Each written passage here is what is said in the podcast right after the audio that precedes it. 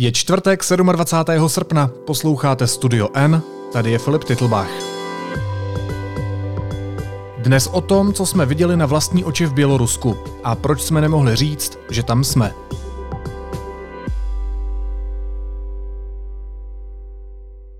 Dnešní epizodě vás po delší době necháme nahlédnout do zákulisí novinářské práce. Deník N sledoval překotné dění přímo v Bělorusku. Kvůli bezpečnosti jsme to ale do téhle chvíle nemohli říct. Nejen v Minsku, ale i v dalších částech země byla reportérka Petra Procházková, která je právě teď na letišti v Minsku a po několika dnech se vrací zpátky do Prahy. Hned tak její letadlo dosedne a Petra bude bezpečně na území Česka, což se stane za pár hodin. Doufám, zveřejníme na webu Deníku N a v podcastových aplikacích tuhle epizodu. Petro, ahoj. Ahoj. Tak já doufám, že už se to stalo. tak já taky doufám, že už se to stalo.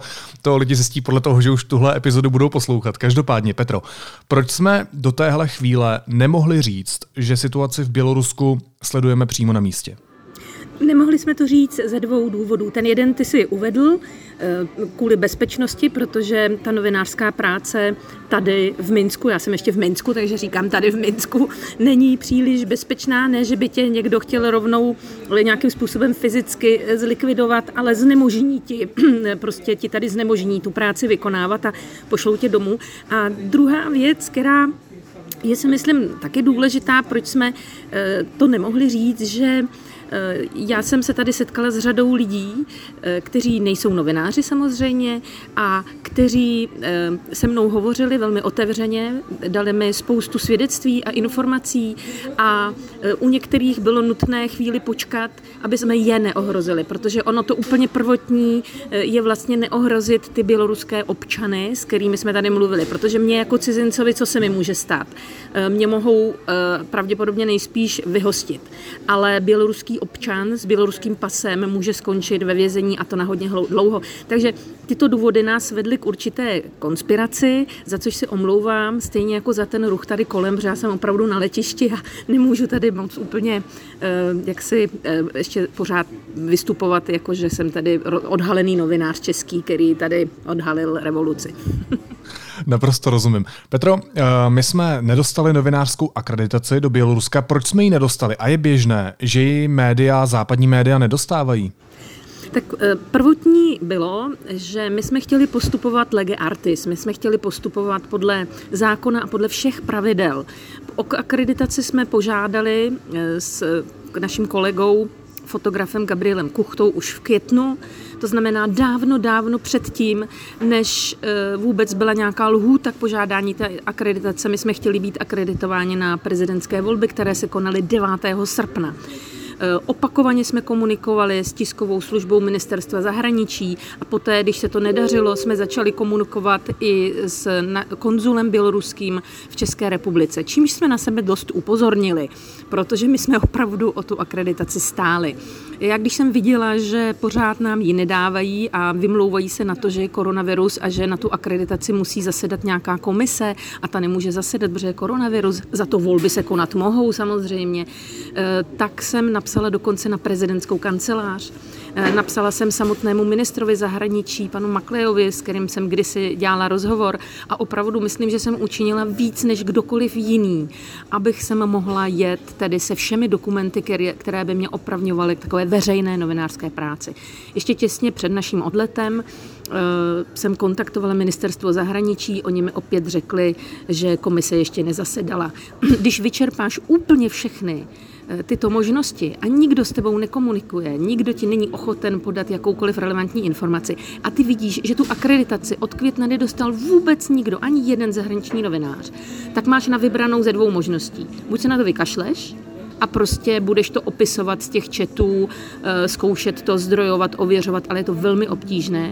A nebo sem prostě pojedeš na vlastní pěst jako turista, budeš se dívat kolem a budeš vlastně takovým civilním svědkem těch událostí a pak to předáš těm čtenářům, kteří si myslím, že na to docela čekali.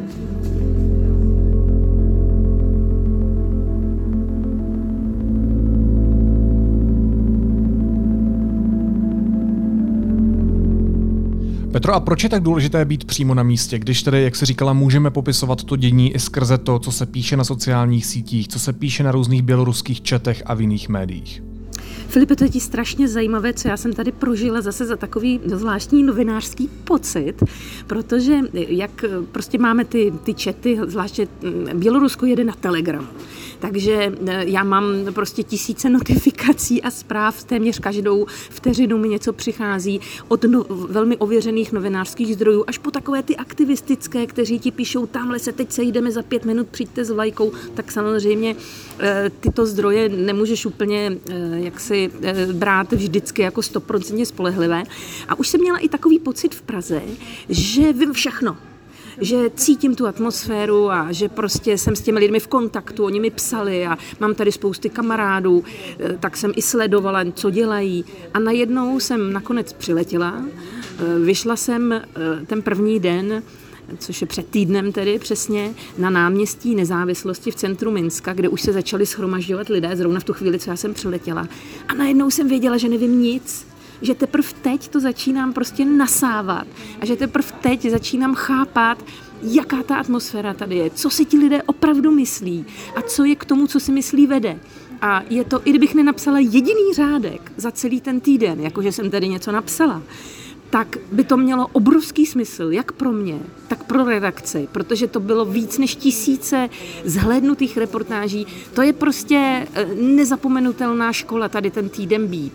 A já opravdu s klidným srdcem odjíždím a jak říkám, i kdyby se z toho už nic nenapsalo a nic neřeklo, tak já teď mám ten pocit, že opravdu mohu o Bělorusku něco říct čtenářům s čistým svědomím, protože jsem to viděla na vlastní oči.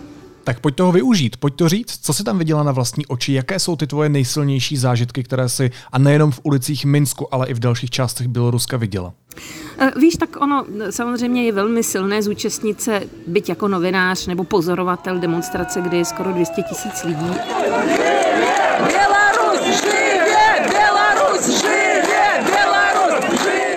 Ale Eh, o tom jsme už psali a myslím si, že eh, to i spousta lidí u nás, eh, u nás ví. Nakonec my jsme také měli nedávno celé velké demonstrace, ale já jsem hlavně chtěla hrozně moc věc z Minska ven, Eh, protože vždycky se pozornost médií eh, soustředí na to hlavní město nebo, nebo na velká města, tak jsem si trošku zacestovala po vesnicích, po takových menších městech, nadspala jsem se různě lidem domů, eh, oni jsou velmi pohostinní, takže mě vždycky pozvali takové starší paní třeba na, na, na takovou, takové popovídání si. A vždycky se ten hovor, aniž bych to provokovala, to musím říct, stočil na tu situaci, která tady je. A byla jsem u horníků, takže i s těmi jsme prostě vedli takové velké diskuze. Takže pro mě byl největší zážitek nakouknout tam, kam normálně z Prahy nevidíš, ani přes ty čety tam nevidíš. Protože musíš sedět s těma lidma v, u nich v kuchyni, musíš si s nima dát toho panáka, kterého oni, oni pijí, na, najíst se spolu z toho jídla, které každý den jedí a dívat se jim do očí. A to je opravdu jako e, strašně, e, strašně důležité, protože ty najednou vidíš, že že oni třeba mají obrovský strach. To pro mě byl asi největší zážitek, to setkání s horníky v Saligorsku, kde bylo jasné, že ti chlapi, kteří každý den fárají tam do dolů, najednou jsou nahoře v bezpečí, ale mají strach. Mají strach, že je vyhodí z práce, že je vyhodí z bytu, že je zavřou. Eh, a to bylo tedy pro mě hodně, hodně silné. Vidět prostě ty chlapáky s těma svalama, jak se bojí tady toho režimu, který zjevně uh, už spíš působí tragikomicky než strašidelně. Ale uvnitř pořád strašidelně. Víš, on působí tragikomicky na nás, třeba na mě, nebo možná i na tebe, protože my se tomu fakt můžeme smát. Já už se teď taky směju, když mě pustili ven. Ale uh, přece jenom tak úplně, uh, úplně se tady člověk bezpečně necítil. Víme, a měli jsme to i v deníku N o tom, že tady došlo i k pár tragickým událostem, že pár demonstrantů za záhadných okolností zemřelo, takže ona to až taková legrace není. Legrační spíš je to vystupování tedy pana prezidenta Lukašenka, ten tady slouží jako pobavení pro velkou část veřejnosti. Petro, byla jsi svědkem nějakého násilí? No, úplně násilí e, nikoliv, protože my jsme přijeli vlastně, já jsem přijela vlastně už po té, co ty nejbrutálnější zásahy pominuly, byla změněna taktika, ale e, byla jsem několikrát svědkem zatýkání na tom náměstí nezávislosti. Já jsem se vždycky šikovně maskovala takovým kufříkem na kolečkách a pořád jsem koukla po památkách a různě po kostelích a myslím si, že ten tetkovský vzhled, který jsem zvolila, byl jako opravdu jako to nejlepší, co mohlo být, protože Eh, vždycky novináři, novináři mají takový image, image, to zná, že oni vypadají jako novináři na první pohled, vždycky je všude poznáš, mají ty vestičky s těma kapsama a teď takový jako ten suverénní, suverénní pohled většinou a tak, zvláště fotografové, tak já jsem udělala opak, víš, já jsem prostě vypadala rozpačitě, neustále jsem se všemu divila a když bylo nejhůř, tak jsem se policie ptala na cestu. Eh, jak se jde třeba k nějakému kostelu a tak. Eh, takže jsem celkem unikla eh, tomu jaksi začení, ale například včera když jsem už odcházela do jiného bytu, kde jsem chtěla přespat a odjet tady na letiště potom dnes ráno, tak jsem se zase zastavila na té každodenní demonstraci na náměstí nezávislosti. Měla už, mám tam pár kamarádů, kteří také jako novináři chodí na ty demonstrace tady místní běloruští a oni se ocitli ve velmi nepříjemné situaci. Oni je zavřeli, vlastně ten OMON, který zasáhl opět včera, je zavřel do takového kostela, který tam je na tom náměstí a nejméně hodinu je nechtěl vypustit ven. Ono to jako jako vypadá, že se vlastně nic nestalo, ale v zemi, kde sedí prostě tisíce lidí ve vězení, kde jsou nějací mrtví a opravdu velký počet zraněných, tak když tě zavřou do kostela omonovci a neřeknou ti, co s tebou budou dělat, no tak samozřejmě znervózníš. Takže já jsem s těma lidma komunikovala přes uh, Telegram a um, jako bylo mi taky docela za ně ousko. Když už zmiňuješ běloruské novináře, tak jak jim se daří v té zemi teď pracovat? Já si myslím, že běloruští novináři jsou na tom teď hodně špatně, protože ti, kteří se snaží být, já bych ani neřekla nezávislí, víš, ona tady je podobná atmosféra jako třeba u nás v roce 89 a tam už o té nezávislosti, když jsi součástí jaksi toho dění a jsi taky občanem toho národa, tak o tom úplně moc mluvit nemůžeš. A to je taky strašně důležité vědět, a vědět, že tady musí být i zahraniční novináři, protože ty tady nejseš jenom proto, aby si odhaloval nějaké zločiny režimu, ale aby si i trošku korigoval ten aktivistický pohled těch místních novinářů. To, to je úplně lidské, protože oni jsou také občané, oni také chtějí svobodně pracovat.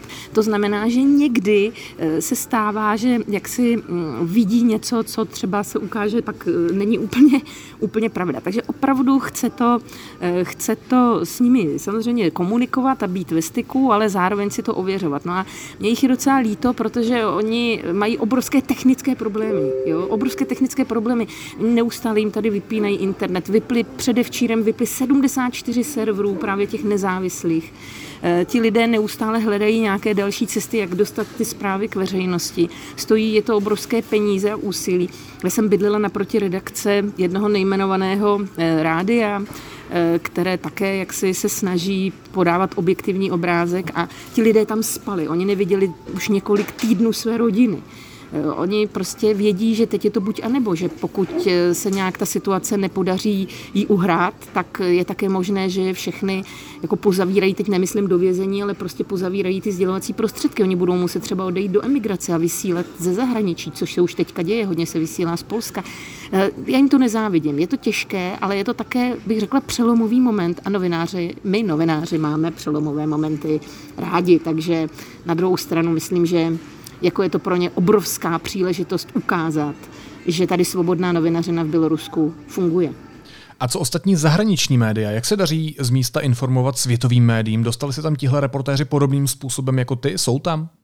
Eh, ku podivu je tady, nebo ku podivu vlastně ani ne, je tady poměrně málo médií, eh, hlavně proto, že když tě odhalí na hranici, že jsi novinář, nevypadáš jako teda já, ta tetka, a jdeš a vypadáš jako novinář a máš v báglu prostě tři počítače, šest foťáků a spoustu nějakých šňůr, tak tě vrátí takže ty neprojdeš vůbec.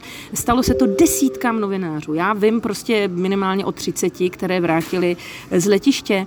Ehm, takže e, tady jsou samozřejmě velké zahraniční agentury, zahraniční novináři, ale naprosté většině ti, kteří už tady byli nastálo akreditovaní před volbami. To znamená, že oni tu akreditaci mají stálou. Já jsem se sešla s polskou kolegyní, viděli jsme tady Bělorusy, kteří pracují pro Reuters, velké agentury. No, tak ti samozřejmě mohou pracovat e, je nikdo mm, tak nějak velkým, nějakým zásadním způsobem, co aspoň já jsem viděla, eh, neomezoval, pracují ve stejných podmínkách jako běloruští novináři. Oni jsou to často, bělorusové, pozor, jo? to eh, ne, nejsou úplně vždycky cizinci. Potkala jsem tady asi dva cizince, kteří pronikli na území Běloruska tak jako já, to znamená, že nedeklarovali, že jsou novináři. Potkali jsme se na pohřbu eh, jednoho demonstranta, který se, ten pohřeb se konal mimo Minsk, to je vždycky velmi jako ošajstlých, když to tak řeknu, protože tam jsi víc vidět. Když jsme přijeli třeba do Saligorsku, tam jsme vystoupili, okamžitě se na nás obrátili zraky celého města, protože tam v životě cizince neviděli, že jo. A jako ani tam nejsou žádné památky, takže jako je strašně složité vysvětlit, proč jdeš do Saligorska nebo do jiného města.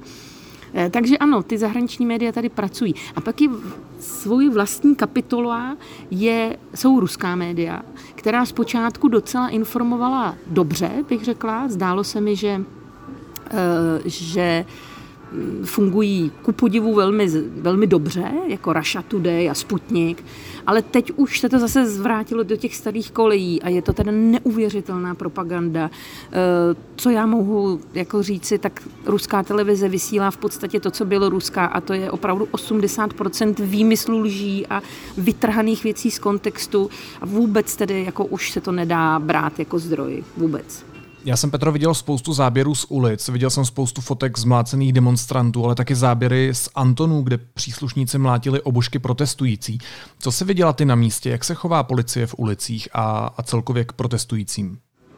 Policie je jedním slovem strašně protivná, ale máš také velký rozdíl mezi těmi policajty, kteří prostě stojí, eh, třeba obkličují to území, kde se, kde se koná demonstrace a jsou to takový ty obyčejní policajti, těch já se ptá, právě často ptám na cestu eh, a potom mezi příslušníky jednot, jednotek OMON nebo armádou, kterou jsme tady viděli právě v neděli, armádu v ulicích poprvé, pak už jsme ji také neviděli a k těm se tedy nesmíš ani přiblížit. Oni ze zásady ti tykají, e, jsou velmi agresivní, oni zřejmě jsou tak naučení, že mají působit agresivně, aby právě se k ním člověk ani nepřiblížil.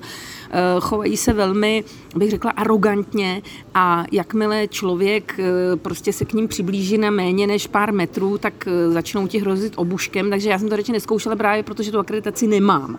Ale mm, tady už teďka k nějakým velkým brutálním zásahům skutečně nedochází, protože byla zvolena jiná taktika, řekla bych i účinnější co se týče rozbití té opozice ze strany režimu a to je, že prostě oni zatýkají, oni zatýkají ty aktivní občany, ne všechny, ale ty aktivní, ty organizátory, členy toho koordinačního opozičního výboru, e, dělají domovní prohlídky bývalým kandidátům na, na prezidenta a tlačí na ty špičky, především například na špičky e, těch odborových organizací, které vyhlašují stávky. To jsme byli svědky právě v Saligorsku, my jsme přijeli do Saligorska maršrutkou, to je takový malý autobus a půl hodiny předtím, než jsme tam přijeli, tak toho předáka, se kterým jsme se také měli sejít, tak zavřeli. Takže to bylo ofous, jak jsem říkala. To by nebylo příjemné, kdyby ho zavřeli zrovna v době, kdy my s ním děláme rozhovor.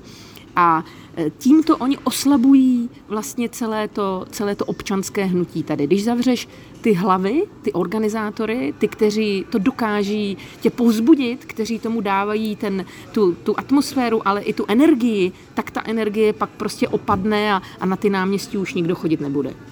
A existují důkazy, které by potvrdily, že se Lukašenkův režim nebo jeho přívrženci dopustili vraždy lidí, kteří protestovali právě proti těm zmanipulovaným volbám? Tak důkazy máme, máme zaznamenáno, pokud já vím, šest eh, tragických případů, šest úmrtí. Při nejmenším u dvou z nich je úplně jednoznačně jasné, a dokonce to tedy i přiznávají oficiální místa, že ti lidé zahynuli eh, v důsledku zásahu těch bezpečnostních sil. Jeden byl zastřelen a eh, druhý tedy, eh, tam není jasné ta příčina smrti, ale zemřel poté, co byl zatčen, pravděpodobně na srdeční selhání a neposkytnutí pomoci. Jenomže nikdo to nevyšetřuje. To je strašně zajímavé. Vůbec nebyla, eh, nebyla tady, tady ne, ne, nefunguje žádné, prostě zemřeš a zemřeš a e, nikdo se nezabývá tím, není žádné vyšetřování, žádná kriminální, e, kriminální policie prostě nezjišťuje, proč ten člověk zemřel.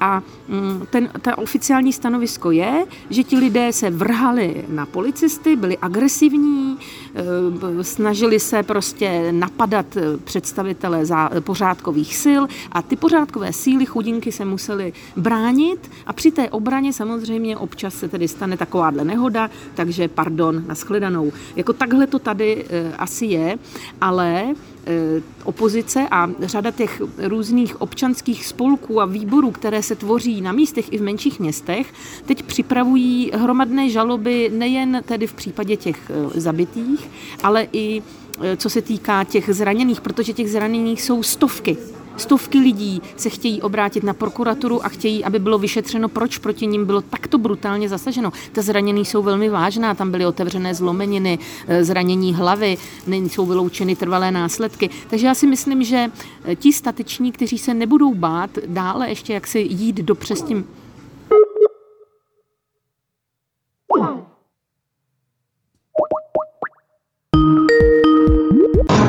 Jo, dobrý. A, výborně. Tak bohužel se stalo to, co se v Bělorusku v posledních dnech velmi často děje, a to, že kolísá nebo vypadává úplně internet. Ale tak teď už se nám podařilo s Petrou navázat zpátky spojení. My jsme, Petro, skončili uh, u toho, že se ty vraždy vlastně nevyšetřují. No, nevyšetřují se a myslím si, že pokud tady tedy ustojí e, své pozice ten režim, který tady je, e, tak se ani vyšetřovat nebudou protože na tom není, není prostě politický zájem. Ti lidé se budou určitě snažit nějakým způsobem eh, odkrýt tu pravdu, jak to prostě celé bylo. Protože jsou tam ty jasné případy, o kterých jsem mluvila, ale pak jsou tam dva velmi nejasné případy, kdy policie tvrdí, že šlo o sebevraždu. V obou případech ti lidé se jakoby pověsili, ale ty okolnosti jsou tady jako krajně podezřelé. Rodiny vylučují, vylučují, že by mohli jít o sebevraždu. A rozhodně by to měl někdo vyšetřit. Ale jak říkám, nevyšetřuje se nic, dokonce u toho člověka, kterému jsme byli na pohřbu, eh, toho Nikity Krivcova, mm, tam ani nebyla provedena pořádná pitva, takže eh, ten člověk byl pohřben a eh, vlastně mm, velmi rychle a tak, aby se celá ta událost tak jako prostě opravdu zasypala, jak když to řeknu obrazně, a nikdo o tom dále už nemluvil. Petro, jak dlouho tohle napětí a tahle, řekněme, revoluční atmosféra může vydržet? Protože neříkej mi, že tohle ještě vydrží dalších pár týdnů. No, Samozřejmě je to tak, že eh, ta únava se tady musí nějakým způsobem projevit. Eh, únava i strach. Eh, ono je to vidět hlavně na tom stávkovém hnutí. Ti mladí lidé, kteří tady chodí do ulic, oni vymýšlejí stále nové nové happeningy a rozvěšují vlajky po nocích, aby je museli ve dne policisté sundávat a vlastně se tím tak trochu i, i, i baví, i když to nechci vůbec jako zlehčovat. Ale to stávkové hnutí má úplně, úplně jin, jinou message to, je, to, je velmi, to jsou velmi fatální rozhodnutí u těch lidí, opravdu, které, které ovlivní životy jejich i jejich rodin. A tady si myslím, že pokud oni neuvidí šanci, že to k něčemu povede, že, bude, eh, že, že to bude mít nějaký výsledek, eh, tak samozřejmě eh, řada těch lidí prostě spadne do takové skepse a opět se stáhnou zpátky a budou velmi rádi, že je z té práce nevyhodí. Takže tady si myslím, že to už velkou, velkou naději na, nějaké, na nějaký prostě výbuch nespokojenosti v těch podnicích nemá. To, to bohužel tak je. A ještě ale z druhé strany je vůbec vlastně možné, aby se eh, něco zásadně nezměnilo, když vidíme tu sílu lidí, kteří jsou v ulicích, když vidíme ten mezinárodní tlak. Může tohle ten režim ustát? Já si myslím, že chvíli to ustát může, ale také si myslím, že v Moskvě už přemýšlí, jak by eh, tady nastolili režim trochu jiný, který by vytrval v té eh, propojenosti s Ruskou federací a který by byl loajální, ale který by byl úplně lidsky řečeno trochu víc normální. Protože to, co tady předváděl pan prezident Lukašenko v minulých dnech, eh, to pobíhání se samopalem a ty výroky o demonstratech jako o krysách a, a podobně, to je, to je neudržitelné. A to vidí samozřejmě i, i Moskva, ale nikdy eh, nepřipustí, aby se ta změna stala na nátlak eh, ulice.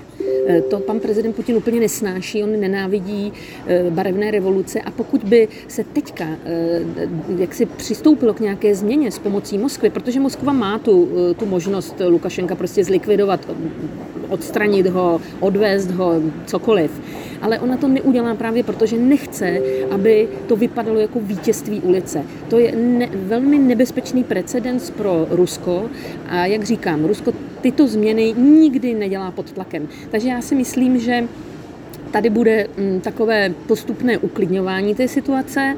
Bude se říkat, že Západ tady prostě platí ty provokátory a, a, a ty, ty mladí lidé, že prostě jsou placeni ze Západu a proto chodí furt do ulic, ono jich bude čím dál méně a méně a méně.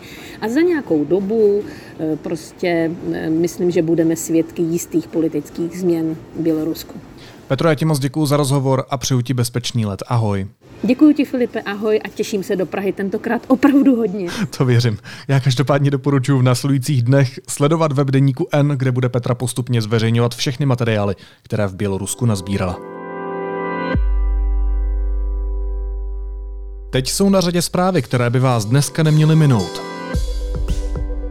Ruský prezident Putin prohlásil, že na Lukašenkovu žádost sformoval policejní rezervy pro případ takzvané pomoci Bělorusku. Ta podle něj teď není nutná. Zásah prý bude potřeba, jakmile, cituji, extremistické elementy v Bělorusku překročí meze. Hurikán Laura zasáhl Louisianu na jihu Spojených států. Hurikán je čtvrté kategorie. Ráno dosahoval rychlosti větru až 204 km za hodinu.